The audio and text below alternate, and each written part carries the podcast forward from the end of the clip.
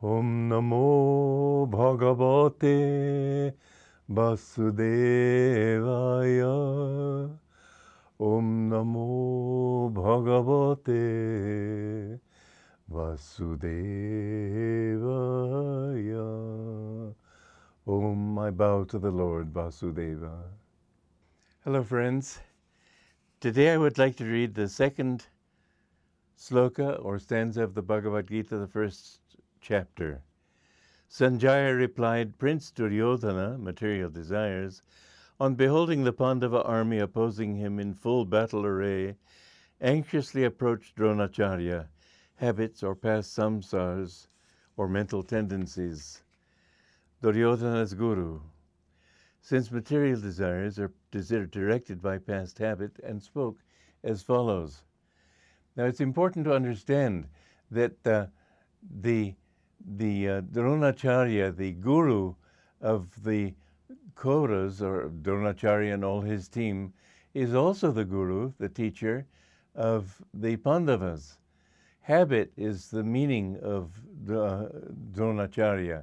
Interestingly enough, in India, we have a center in Gurgaon. All of northern India is full of these names which relate to the times of the Mahabharata, and the, you see the battle of the battlefield of Kurukshetra up in northern India. Gurgaon means Guru Gram, which actually stands for the village of the Guru or Dronacharya. It's supposed to be where Dronacharya lived. Anyway, that's an interesting sort of sidelight. But habit is the the uh, quality that keeps us going even when our discrimination tells us, I want to stop. I want to stop drinking, for example, but habit forces us back to it. There's a very interesting story, a true story, of somebody who was uh, bound by the habit of drinking, and uh, he would give it up and then end up taking another nip and be- go back to it. And finally, he started to take a nip and he became so furious with himself that he gathered all his bottles and took them outside and threw them on the sidewalk and broke every one of them.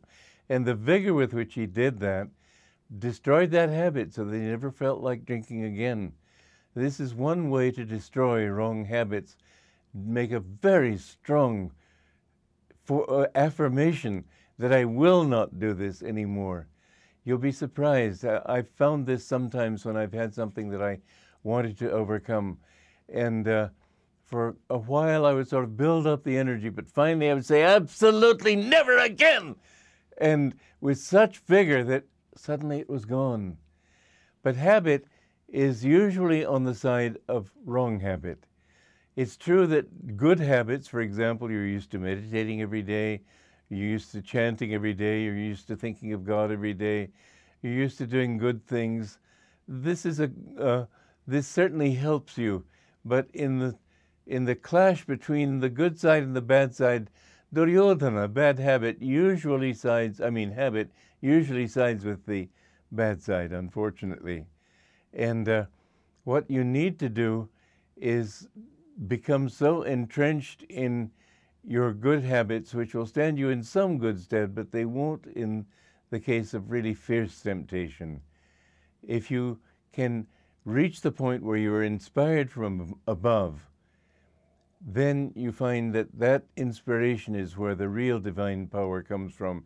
It doesn't come from your subconscious. The subconscious is too tied to uh, many tendencies you're not even aware of. We have lived on earth many, many lifetimes, and uh, those samskars or tendencies which we developed in the past, they come up when the situation, when you might say the ground is fertile uh, for that particular plant to grow.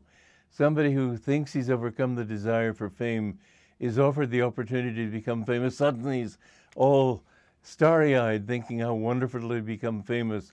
Or he may think he's completely immune to the opposite sex, and suddenly one person catches his attention.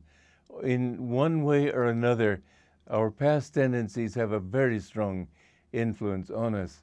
So the important thing is to understand that the power of God is greater than all of these. And as you meditate deeply, that power will come more and more to the fore. In the beginning, the spiritual path is difficult, but the longer you go into it, it's not just habit that comes on your side, but more you feel, as Yogananda put it, until efforts end in ease. The struggle of advancing, the struggle of meditating finally becomes so enjoyable. There's a friend I met, well, he was sort of a friend, I met him, and that made him a friend. Anyway, he told me that he had been alcoholic, and uh, he decided he wanted to know God.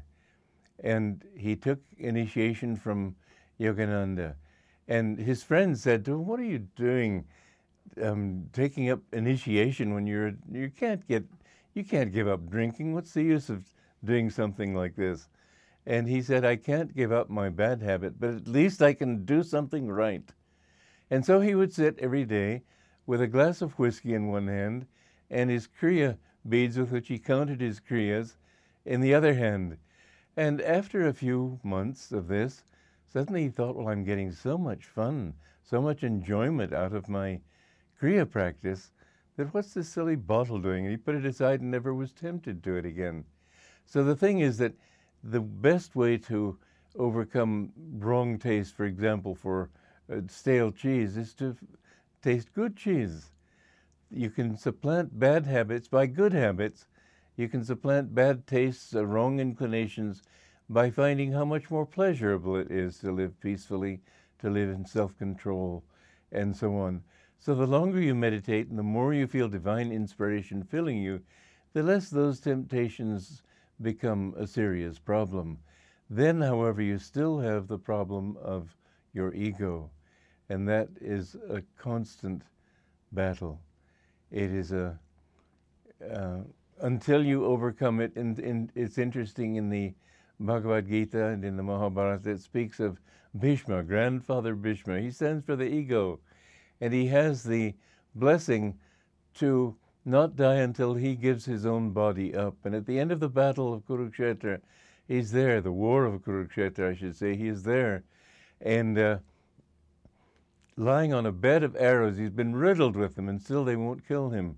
And he gives a beautiful lecture on the duties of kingship, and then he surrenders his own life up to the infinite. So the ego finally reaches the point where it must surrender itself. No one can do that for you.